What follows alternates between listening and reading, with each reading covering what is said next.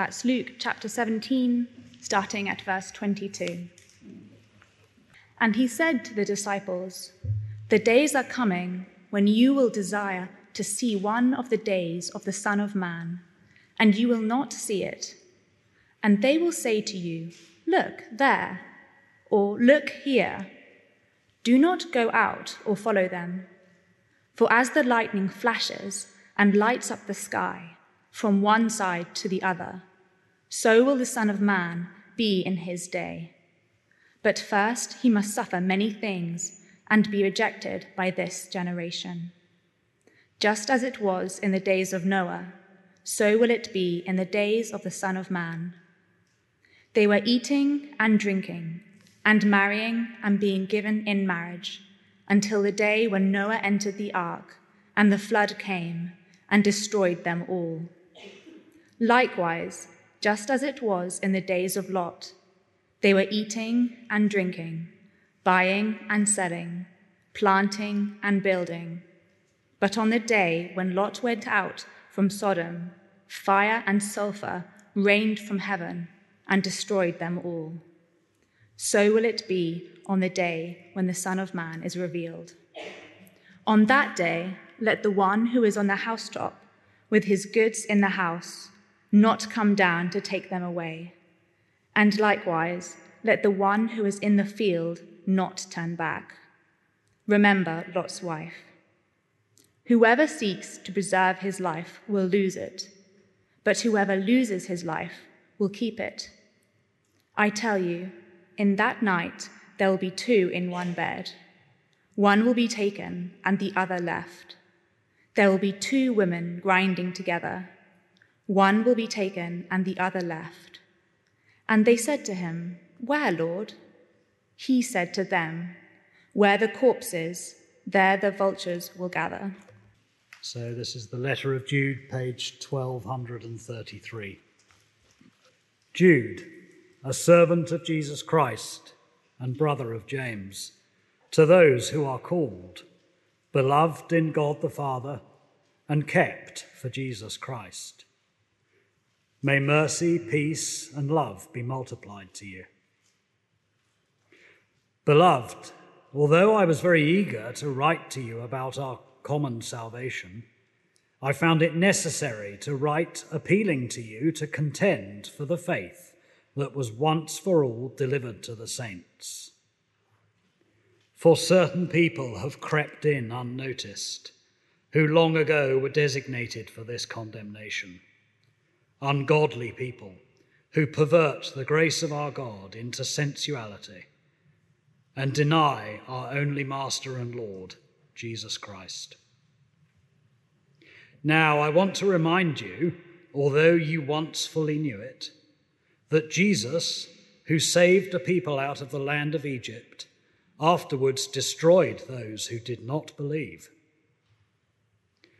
And the angels, who did not stay within their own position of authority, but left their proper dwelling, he has kept in eternal chains under gloomy darkness until the judgment of the great day. Just as Sodom and Gomorrah and the surrounding cities, which likewise indulged in sexual immorality and pursued unnatural desire, serve as an example by undergoing a punishment of eternal fire. Yet, in like manner, these people also, relying on their dreams, defile the flesh, reject authority, and blaspheme the glorious ones. But when the, angel, the archangel Michael, contending with the devil, was disputing about the body of Moses, he did not presume to pronounce a blasphemous judgment, but said, The Lord rebuke you. But these people blaspheme all that they do not understand, and they are destroyed by all that they, like unreasoning animals, understand instinctively. Woe to them, for they walked in the way of Cain and abandoned themselves for the sake of gain to Balaam's error and perished in Korah's rebellion. These are blemishes on your love feasts as they feast with you without fear, looking after themselves. Waterless clouds swept along by winds, fruitless trees in late autumn, twice dead, uprooted. Wild waves of the sea, casting up the foam of their own shame. Wandering stars, for whom the gloom of utter darkness has been reserved forever. It was also about these that Enoch, the seventh from Adam, prophesied, saying, Behold, the Lord came with ten thousands of his holy ones to execute judgment on all and to convict all the ungodly of all their deeds of ungodliness that they have committed in such an ungodly way and of all the harsh things that ungodly sinners have spoken against him. These are grumblers, malcontents, following their own sinful desires.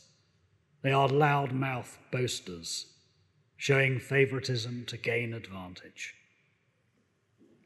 But you must remember, beloved, the predictions of the apostles of our Lord Jesus Christ. They said to you, in the last time, there will be scoffers following their own ungodly passions. It is these who cause divisions, worldly people, devoid of the Spirit. But you, beloved, build yourselves up in your most holy faith. Pray in the Holy Spirit. Keep yourselves in the love of God, waiting for the mercy of our Lord Jesus Christ that leads to eternal life and have mercy on those who doubt. Save others by snatching them out of the fire. To others, show mercy with fear, hating even the garment stained by the flesh. Now to him who is able to keep you from stumbling, and to present you blameless before the presence of his glory with great joy, to the only God, our Saviour, through Jesus Christ our Lord be glory, majesty, dominion, and authority before all time, and now, and forever. Amen. On more than one occasion, I was removed from the role of bedtime storyteller to small children. The yellow card, or benching, was issued as a result of stories so graphic and electrifying that rather than children being calmed and readied for sleep, they needed three further hours as they huddled terrified under their duvets of comfort and assurance. Regularly featuring in the made up fables was the beast of Bodmin Moor. It was at a time when sightings of large predatory cats were rare in the United Kingdom. And the plot usually involved the beast breaking into children's rooms, seizing one or other from their beds, dragging them off to its lair, only subsequently to be tracked down and rescued by a daring sibling. I couldn't think what the problem was. Now, the language in this week's passage might well leave us similarly terrified. Certainly not before the nine o'clock watershed. Certainly at least a 15 rating, warning this episode contains strong language and disturbing scenes. You remember from last week that Jude is the brother of James, the brother of Jesus, that Jude, probably writing in the mid 60s AD, and that Jude is probably in the church in Jerusalem, and that he had wanted to write a different letter. Verse 3 I was very eager to write to you about our common salvation, but I found it necessary to write, appealing to you to contend for the faith that was once for all delivered to the saints. So he finds himself compelled to dash off this letter and get it in the post. What caused this urgent note? Verse 4. For certain people have crept in unnoticed who long ago were designated for this condemnation, ungodly people who pervert the grace of our God into sensuality and deny our only Master and Lord, Jesus Christ. Now, from the beginning of verse 4, there are at least seven sections to the letter, each one introduced by the these people. You see, verse 4, certain people. Verse 8, these people. Verse 10, these people. Verse 12, these, and so on. And in each case, in the first four or five, what Jude does is to describe the false teachers and what's wrong with them before then assuring us. So it is grapping, it gra- gripping, it is graphic, it is strong stuff, but it's full of reassurance. And today I want us to look at just three sections, verses 4 through 11. There are secret agents who deceive, don't panic. There are dirty dreamers who disrespect, don't be naive. There are dumb beasts who destroy, don't despair. So, subtle secret agents who deceive God's people don't panic.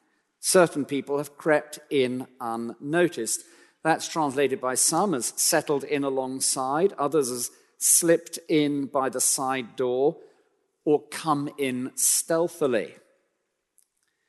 So these false teachers, you know, they haven't kind of bought into the false teacher stash. They haven't got t shirts with 72 point font emblazoned W O L F across the front. They aren't like the big vehicle, you know, this vehicle is a false teacher with a flashing light. They are past masters at deception. I've asked myself, you know, did they do it deliberately? Were they self consciously aware that they were false teachers, posers? And I'm not sure necessarily they were. I suspect they probably thought they were doing all the right things. How to spot them?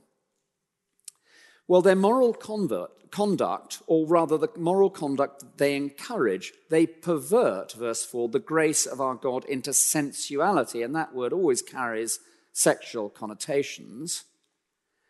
And they deny our only Master and Lord. That word for Lord is divine, our only Master and God, Jesus Christ.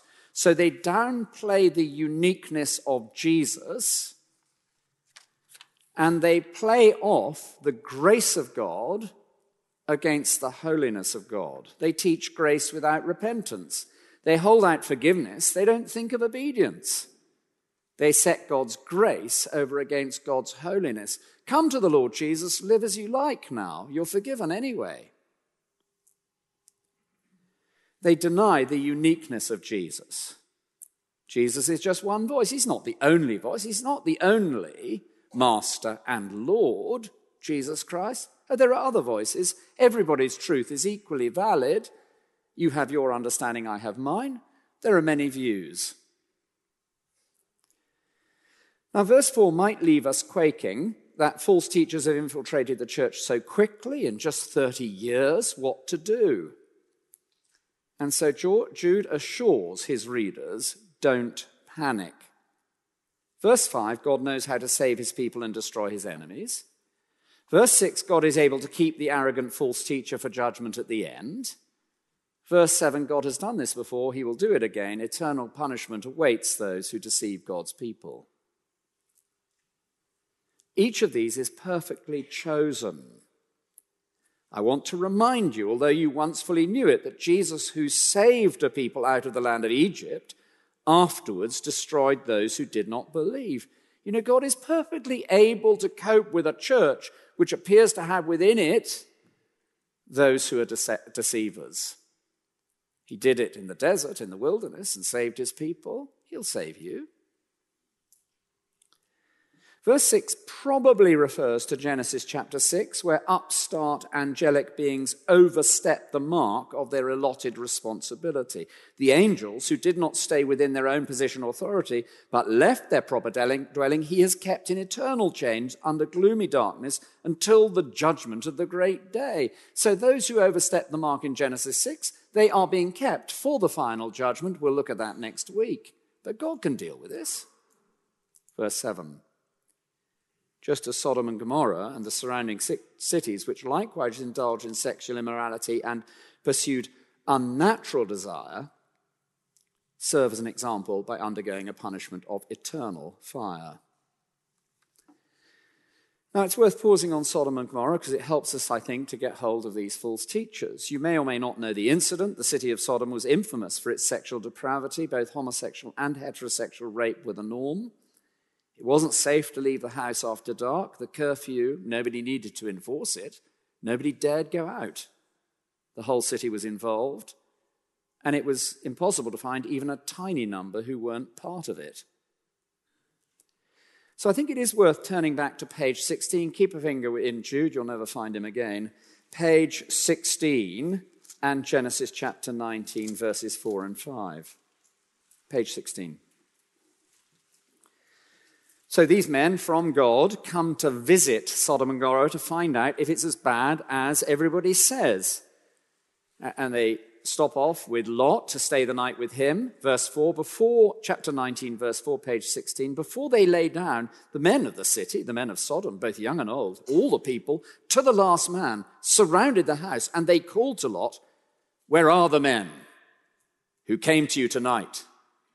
Bring them out to us that we may know them. Now, some have argued that the phrase that we may know them does not refer to sexual activity, and they suggest that the sin of Sodom was a failure of hospitality. That simply cannot be sustained. Repeatedly in Genesis, to know a woman or a man in this context, this kind of context, is to have sex with them. Adam knew Eve and she conceived a child. Judah knew Tamar, and she conceived. I don't know how your biology is, but to say that he knew her and she conceived a child suggests to me that they went to a little more than dinner together that night. So the issue in Sodom is not only heterosexual but homosexual rape.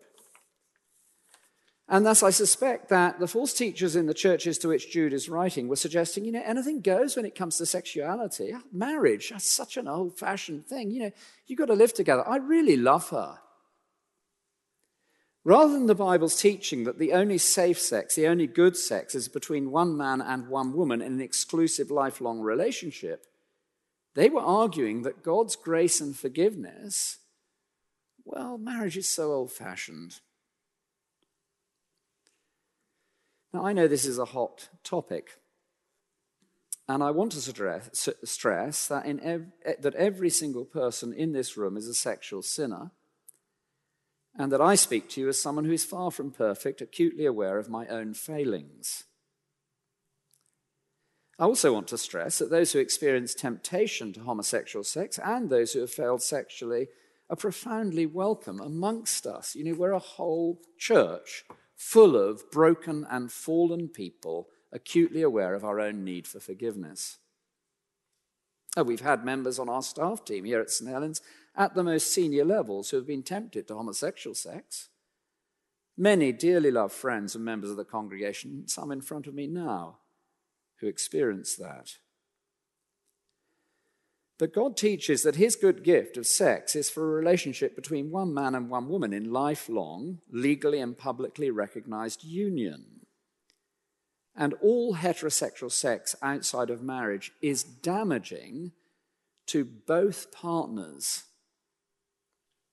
Damning, damaging psychologically, damaging to future lifelong partners of that individual, damaging for children. And any act of homosexual sex, the Bible teaches, is unnatural in the sense, if I may put it like this, that there is not a natural fit between the male member and the female.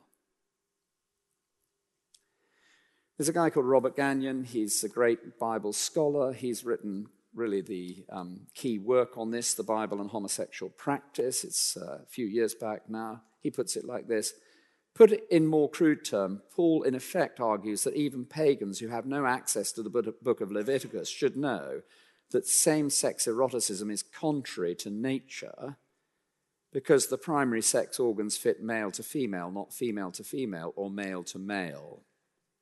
For Paul, it was a simple matter of common sense observation of human anatomy and procreative function that even pagans otherwise oblivious to God's direct revelation in the Bible, had no excuse for not knowing.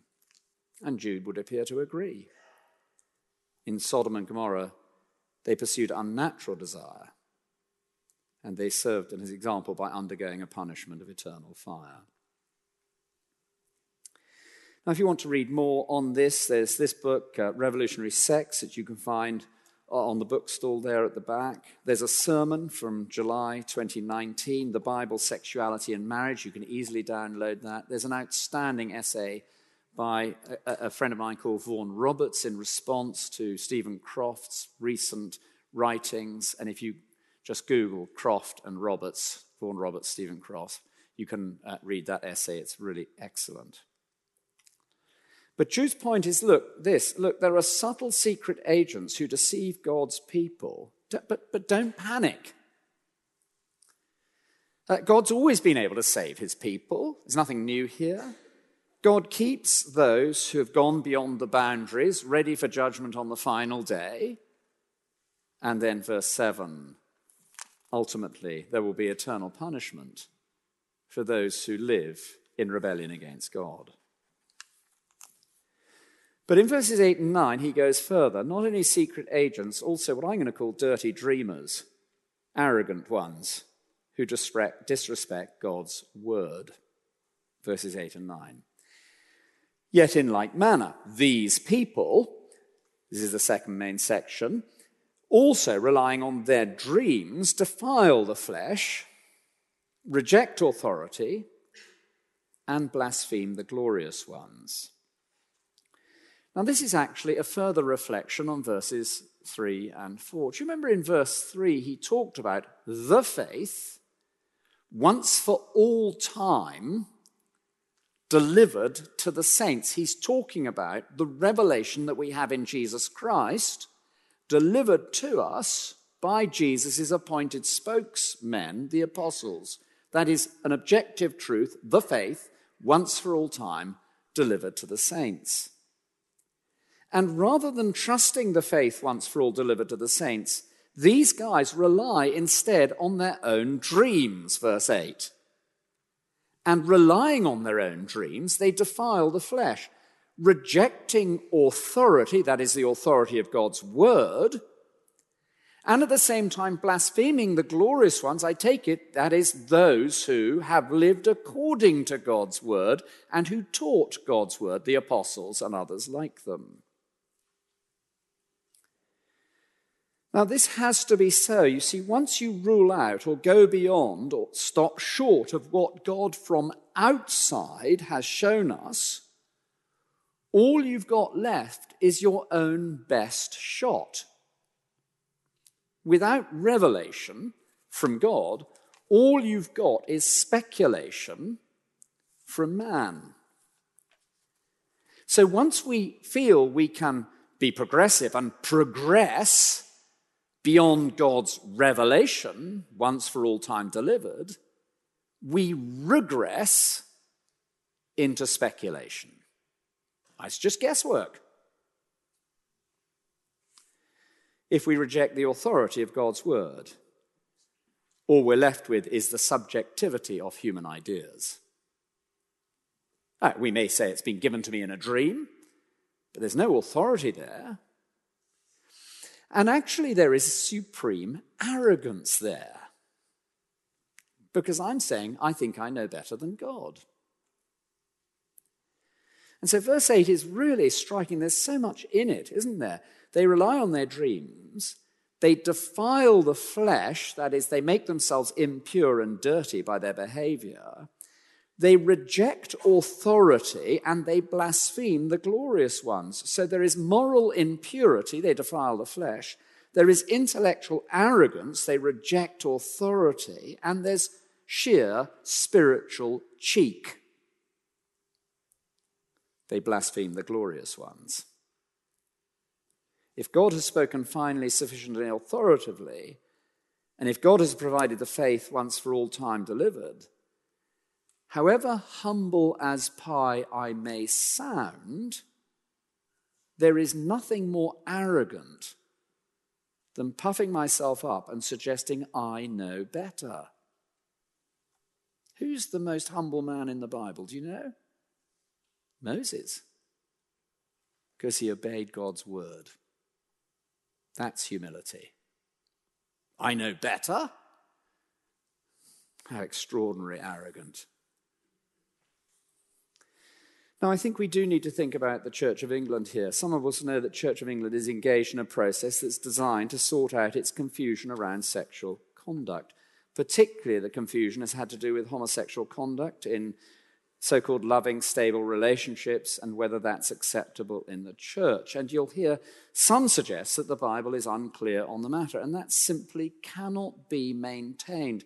You know, alongside Robert Gagnon, there's also William Loader, who's not himself wanting to sit under the teaching of God's word on this matter. He's a New Testament scholar and has written really the definitive book, the New Testament on sexuality. I have read it cover to cover. It's actually not too heavy, to be honest. Well, it's heavy as a book, but it's not too heavy. Without differentiation, Paul condemns all with such sexual attitudes and acts as they give expression to them. And then he says this the question is whether we should feel free to reach different conclusions from Paul. And he says he does. What arrogance!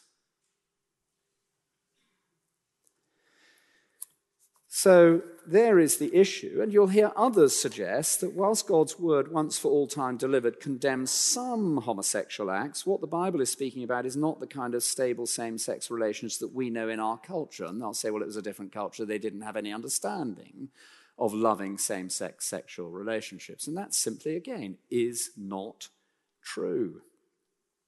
I had breakfast in Nairobi. I had a bit of a conference in Nairobi.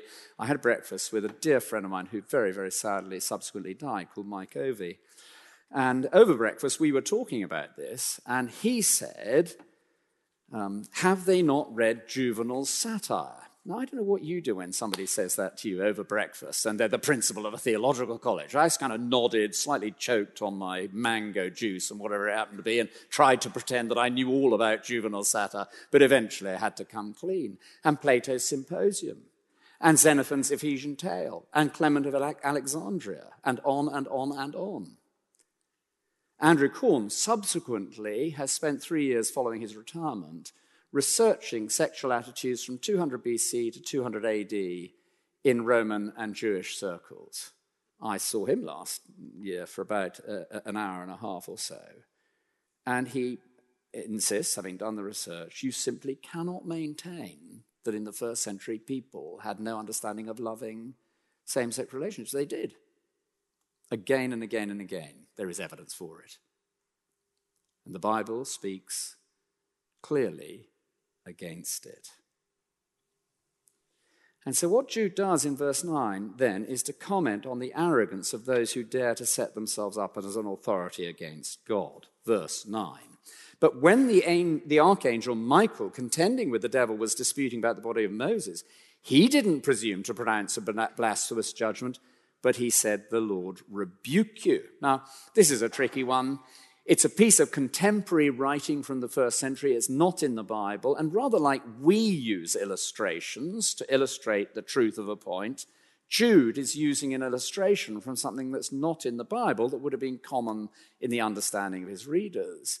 And there was a piece of writing that was, who knows what authority it had, about the devil and the archangel Michael contending over the body of Moses. And Jude says, look, even the archangel Michael wouldn't seize God's position and declare judgment over the de- devil because that's God's job. And now these false teachers, they're stepping into God's shoes and declaring what's right and what's wrong when God has so openly and clearly said what is right and wrong. How dare they? Let me tell you about a conversation I had with one of the archbishops of Canterbury. I rang him, and he was kind enough to take my call personally. Actually, we'd arranged the time. You can't just kind of pick up the telephone to the Archbishop. It was after a Sunday evening service. It was about nine o'clock one Sunday evening. We'd had a busy day here, and we fixed for me to talk to him. Sunday evening. He'd been teaching that in some circumstances he felt that it must be okay for same sex sexual unions to be celebrated in the church. It wasn't this current archbishop as a previous one. I referred to Robert Gagnon. Loader hadn't been written at that stage, or hadn't, he, he was around, but he hadn't written his book. and to various passages in the Bible, and the whole, that the whole point of marriage in Scripture is an illustration of the relationship between Jesus and his church, and the fact that one of our small group leaders had wondered what on earth the Archbishop was going on about when he was suggesting that somehow he knew better. Here's how he responded. I know what the Bible says, William, but I see in some sexual relationships between people of the same sex aspects of Christian conduct, kindness, love, gentleness.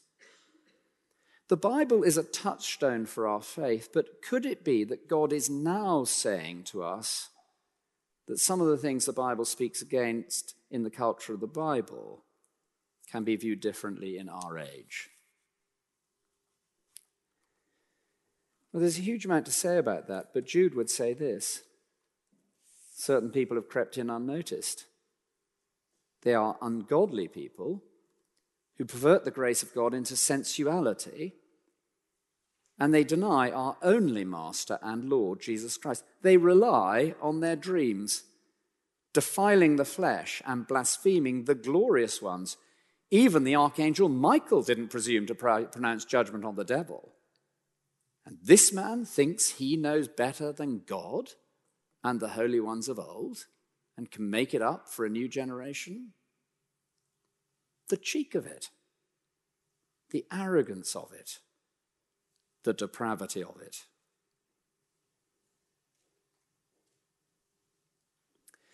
Probably the best commentary, the best one I've come across on Jude, is written by Michael Green. It really is outstanding. It's a short little book he says this progressive morality and progressive theology go in ha- hand in hand with progressive deafness to God's word. And they result in progressive intellectual pride and progressive presumption. Secret agents, dirty dreamers, ignorant beasts verses 10 and 11. Verse 10 flows directly on from verse 8 and 9. The logic is tight. They arrogantly slur the great ones to whom God entrusted his word. They've got a nerve, is what verse 8 and 9 say. But in reality, verse 10, that is all they can do. I want us to study verse 10 very closely indeed. These people blaspheme all that they do not understand and they are destroyed by all that they, like unreasoning animals, understand instinctively. Now, let's try and think about this. I'm going to give you an illustration which I hope may, might help you to make sense of it. But God, from outside our created order, in and through the work of Jesus, speaks into creation, divine revelation. We have the faith once for all delivered. There is no other source of special revelation about God. Only He can tell us the things beyond the universe. Jesus is the only Master and Lord, and He has delivered this truth to us once and for all time. What if we reject it? You see, if we reject it, we may want to hold that we're intelligent and sophisticated and intellectually superior, and we may be very, very clever. But the only knowledge base we have to go on is what we can observe from within the created order, what we can dream up ourselves. And so our knowledge and understanding is profoundly limited. All we've got to go on is what we can see and what we understand instinctively. We have no revelation from outside. And so we may say, well, you know, I'm really frightfully clever. But because we've rejected objective truth from outside, we may be clever on the kind of general rung of things on earth, but we're little different to the beasts the animals of the field. We just go on instinct, what feels good. Here's my illustration. See if it'll run with you. So, we used to keep chickens, we used to keep them in London. And I sometimes wondered to myself what they thought about all day. And the answer actually is Nothing. But imagine two of our chickens chatting to one another on their perch one evening, and one of them says to the other, You know, I'm the first one in my coop to have gone to university. I graduated with a PPE, pecking, perching, and egology, from Coxford. Far better than that other place, you know, Coxford. Far better than Cheap Bridge. I'd gone on to do further research, you know, and several of my papers were considered and taken up by some of the big beaks in the senior clucking room. Professor Henson particularly liked my piece on early incubation and chick psychology. She found it excellent. Do you see, they may be able to talk the two, talk within the coop, but we know they're dumb. They may be able to sound highly intellectual and they may win the crowing rights and might move slightly further along the perch in the pecking order. But really, they're just dumb chickens. All they can do is work on the base instincts of what they can see within the cage. Uh, that you are actually zooming somebody in Bolivia this week, I mean, it's completely beyond their bird brains. And the argument is essentially the same in verse 10. Once you cut out divine revelation, you may puff yourself up and award yourself with some rather silly kind of uh, accolades in academia and put, pin them on your feathers or whatever. Feel you're terribly clever, but you're profoundly limited. You just operate within the cage, you dumb animal. That's what Jude is suggesting. Just look at it again. These people, they blaspheme all that they do not understand. That is, they've rejected the faith once for all delivered, divine revelation. And they are destroyed, but all by all that they, like unreasoning animals, understand instinctively. Sex feels good. This kind of sex feels good. That kind of sex should be explored. There are many voices. All that stuff about marriage, divine revelation, we'll bin that. Let's go on what we understand instinctively. Notice verse 11. Again, the three examples in verse 11 perfectly shows me. I haven't got time for them now.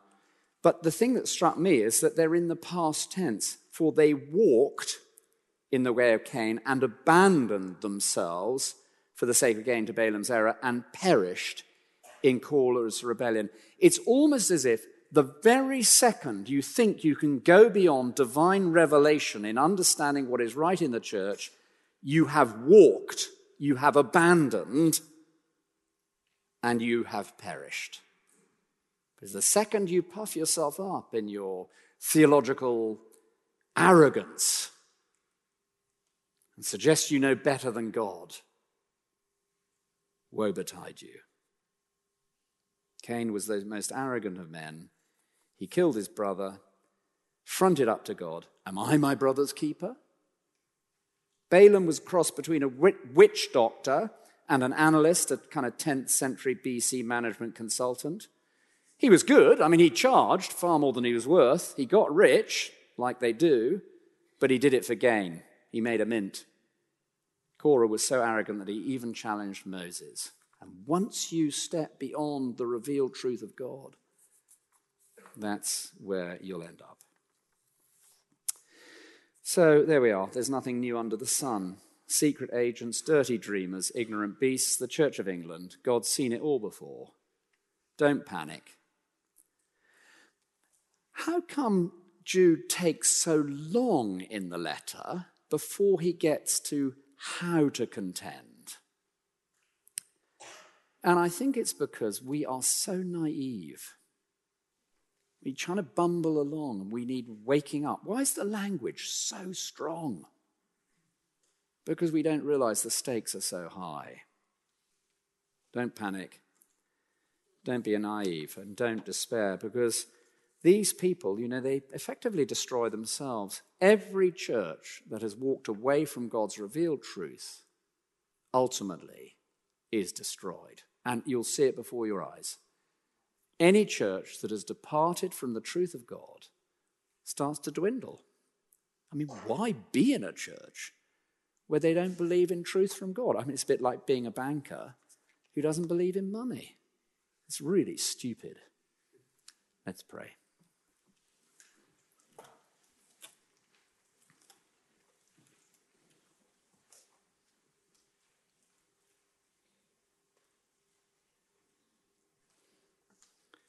Thank you, our Father, that your word, your truth, speaks of mercy and peace and love, and we acknowledge that we don't deserve any of those things.